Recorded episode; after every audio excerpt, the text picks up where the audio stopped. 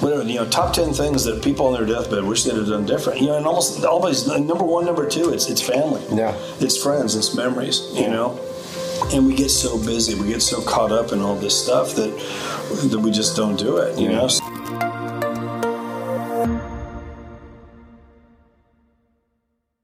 So one of your beliefs is live life to the fullest.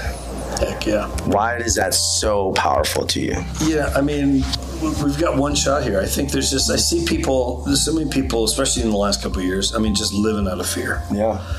And life happens outside of your comfort zone. And I felt that for so long. I just I've never been afraid to try stuff. And I mm. think you know, going back to you know, I could tell the story of, of the circus. You know, I mean, it just it, it like, which that seems crazy. I mean, So tell the story of the circus. What is so I know that all sounds crazy. So back in my little tiny hometown, Peru, Indiana, about twelve thousand people, and uh, you know my sister got into it first. I mean, th- there was a, a circus that a lot of old retired circus performers from like back in the 30s and 40s. You know, circuses died out because of the depression. You know, World War II, different things. Big traveling circuses. You know, I mean, Ringling Brothers, all this stuff. They all had winter quarters in my hometown, a bunch of them. So all these retired performers, um, you know, when the, when everything died out, they ended up the only place they really knew as home was my hometown.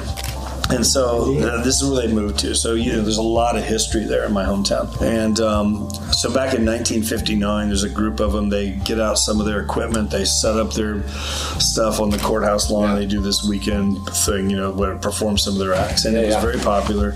You know, the next year they decided let's do it again. Let's go to the high school and we'll get some of the athletes. We'll get the football players and the gymnasts, and we'll teach them to do what we did Yeah. and let them perform. So you know, they end up putting on this show. You know, whatever got really popular. Well, it's gone on now for whatever since 1960. You Yeah. know, so all these years later, every summer in July. So they uh, it's about 300 kids. You know, they started about age six, go up through like 21, 22 Yeah. um, whatever. So I, I got into it, you know, really by accident. My sister was part of it, and she needed help with something. I went in there, and they just recruited me like that. You know, they're always looking for bigger guys, whatever, Yeah. as football, you know. And so, uh, you know, they humble you out really quick. You Yeah, know? yeah. They put you in tights. When you're a football player, you're like, oh my god, what have I done? But anyway, um, but I loved it. I had so much fun with it. But then, you know, what happens with that is you know, we, we practice for three, four months, you know, and then we do, you know, 10 shows in July. And, you know, they have an arena there, about 2,000 people. And I loved it, you know. Yeah. But here's what it taught me, too. It's like, man, you can do anything. Mm. You know, you could do anything. I mean, you know, I rode a motorcycle on a, on a high wire with my sister. That's all, you know, th- did all kinds of different acts, you know, over the nine years I was part of it. Great times. Yeah. But it just taught me, too, like, man, you if you put your mind to it Yeah. and you work hard enough at it and you don't quit, you just keep going, like you can do just you can accomplish all kinds of things that you never thought you could do. Yeah. And so I think, you know, coming out of that, it's like I've just not been afraid to try things. You know, I go to college. I, I ended up having I had a full ride scholarship to Butler University from track, ran track. Oh.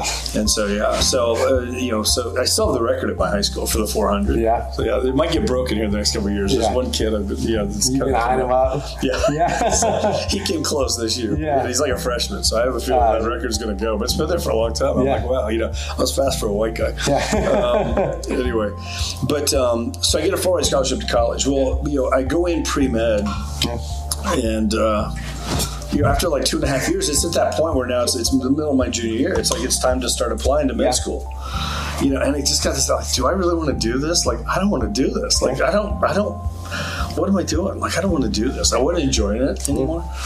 And so I ended up switching, major switch from pre med to broadcasting. so, so you know, TV news. That's where I thought. That's where I thought I was going.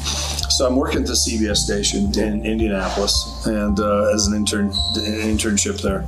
And uh, my senior year, there's a film crew that comes in. So every Monday we had a meeting, the radio TV department. Yeah. We have this meeting, and here's this film crew from Hollywood coming in. The producer, the director, the writer, the writer and the and the writer and the director were both from Indiana. Yeah, yeah. And they'd written this movie about Indiana basketball.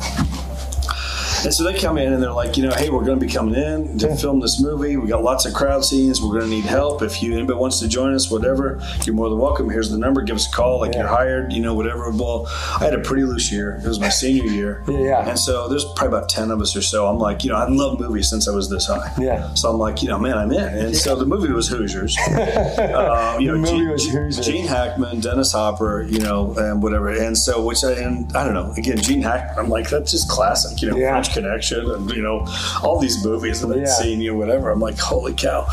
So anyway, I ended up working on this movie. Well, I had a great experience. And, um, Anyway, uh, so it's it's uh, spring break. We we wrapped the movie. We finished that right before Christmas. Yeah. Okay. And uh, right before Christmas, I go home for Christmas break. Come back to school January. Senior spring break comes, and this buddy of mine, Ira, Ira McAlilly, um, Ira goes to California over spring break. Has some friends out there. He comes back. We're sitting in night class the first, Monday night, first Yeah. night back from from break, and we're in this auditorium, and we sat up clear up in the top row of the auditorium, and didn't pay one bit of attention to anything going on down there because all we did was talk about California for Yeah. three hours. You know, from six to nine o'clock, we're Yeah. just you know California, the beach, the sun, the girls, the, you know all this stuff back then. And so um, anyway, he's like, we got to go to California. Yeah. Herb, I think it was Herb Edelman, the, the first assistant director of Hoosiers. I mean, when he, we were done filming in, in December, he's like, you know, hey, if you guys ever want to come to California, we'll put you to work. You guys were great, you know, whatever. Well, that went in one ear and out the other. I'm like, Yeah, California yeah. from Indiana in 1986. Right. It's like another planet. There's no cell phones, there's no internet. Like, nobody did that. How do you go to Hollywood and work in the film business? Doesn't happen, you know? At least that was my thought. Yeah. Well, Ira comes back. We have that talk in the auditorium. I go back to my fraternity house and I get on the phone and I call up Herb. I had his number, called him up. So, you know, were you serious? exactly. I mean, you know, is this like, he's like, yeah, get out here. Like, should we send your, do you need a resume? And he's like, no, just get out here, get to work, finish school, get out here, you know?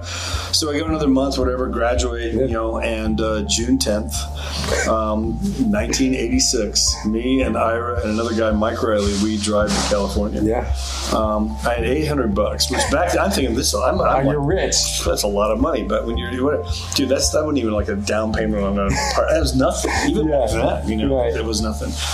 Um, but we went out there and within, and I, but here's the thing, the other thing, I remember my dad, like, you know, you know, dad, I'm going to California to work on the film. Like, excuse me? Right. You're doing what? Going from pre med. Yeah. To, yeah. yeah. You're doing what? Like, you know, I'm, I'm working at CBS at this station. Like, you know, I'm like, it, but here's the thing. Like, I knew if I don't do this now, Yeah. I'll never do it. And I don't want to, I, I just like, man, I don't want to be kicking myself. 10 years later, gosh, I wonder what would have happened if I'd have gone to California. Yeah, if it doesn't work, I got my degree to fall back on. I'll have some experiences. I'll learn from it. Whatever, you know. I, I don't think there's any such thing as failure. Yeah. You know, it's it's just a lesson learned. You know, Yeah. if you learn it, you know, whatever, and so you grow and you grow from yeah. it. You know, whatever. So I'm like, what do I have to lose? Like, I'm going to go out there. If I don't go now, I'll never go. Yeah. And I just, I'm not going to. I don't want to live with those regrets. So we go out there, and um, honestly, and then just to prove some people wrong. You know, Yeah, yeah. puts a fire under me. Tell me I can't do something. I'm like, oh heck no. You know, I'll do it, and I'll go full tilt with it. So within two weeks, I was working. Um, got hired on um, out there. Was doing some commercials for King World. King World back in the day, they distributed, they, they syndicated shows. They syndicated Jeopardy, Wheel of Fortune, Oprah Winfrey Show, all this stuff. So we're doing all these commercials wow. with all these different Yeah. things. That was my first job when I was out there. Um, and ended up going from there. I worked my way up. Within six months, um, I was the first assistant director Oh wow. out there. And um, this is when MTV was still music Yeah.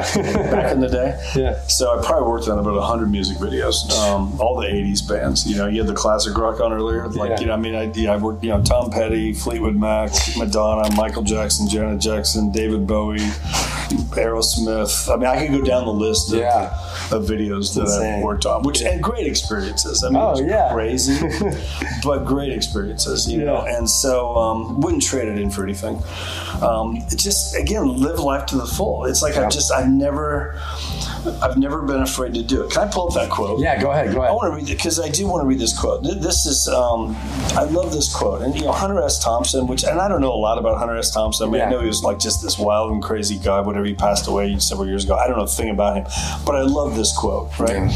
You know, life should not be a journey to the grave with the intention of arriving safely in a pretty and well preserved body, but rather to skid in broadside in a cloud of smoke, thoroughly used up, totally worn out, and loudly proclaiming, Wow, what a ride. Yeah.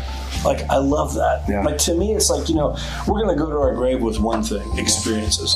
Mm. Yeah. That's it. You know, that's what we've got. You know, the, the memories and the experiences. And you see all those stories out there, you know, people, you know, whatever, you know, top 10 things that people on their deathbed wish they'd have done different. You know, and almost always, number one, number two, it's, it's family. Yeah. It's friends, it's memories, you know? And we get so busy, we get so caught up in all this stuff that that we just don't do it, you know. So I've just I've been able to experience a lot, and there's still a lot more I want to experience, you know. Yeah. Whatever, I want to get certified scuba diving. I've been skydiving. I've just I've been to Dubai. I've been to you know, all these places. Travel, love to travel, build Yeah. those memories and stuff. It's just you know, live it up. Like live life big, because you got one shot here. Go do it. You know. Yeah. And the other thing I would say with all that too, it's like you know, I'm sharing this with you, like you know, we, we take our kids to Disney World. They're ten and eight, and I look this up. I'm like, okay, we can do what everybody else does. Yeah. You know, whatever. Get the cheap hotel out here and go have four days at the park. Whatever. I'm like, no. Like, if we're gonna do it, we're gonna do it. So I called. I called down here and Yeah. talked to somebody. Like, okay, how you, here's all the Disney World hotels. There's like thirty of them, whatever, all different levels, whatever. I'm like, well, what's your best one? Yeah. What's the Grand Floridian? Okay, that one. That's, That's the one the I want Yeah. you know, whatever. You know, what, what kind of passes? How does it work with the park pass? All this stuff. We ended up doing a ten day thing. We got the food included. We had all this stuff. Like, like if we're gonna do it, that's we're gonna do it. Yeah. You know. Um, yeah, if I go to a concert, like I don't want to sit up here and think like, no, I'm gonna. This might be the only time I see these people. Yeah. Whatever. And Or the last this- time, Or, yeah. yeah. and, if, and if this is this is somebody I want to go see. Like why spend you know fifty bucks and sit up you know two rows from the top Yeah. like whatever it's like no I'll spend four hundred bucks and I'll sit on the second row I want to experience this thing I want to and that's what we do you know we took our kids to Universal Studios out in Hollywood out there and so moving from California they were four and one when we left California So they don't have any memory of it, really. had no memories at all. So we want to go back out there. This has been seven, eight years ago, but we took him out there and, and spent some time out there with some friends and stuff and had a great time. But made like a played tourist for a week. you Yeah. know. So we go to Universal Studios. Well, you know, it's it's a little bit different than the one in Orlando. There's not as many rides and stuff. There's no roller coasters, but there's a lot of the attractions and stuff. But that- back there, because of the history, you do have this whole behind the scenes Yeah, yeah. you know tour that they do.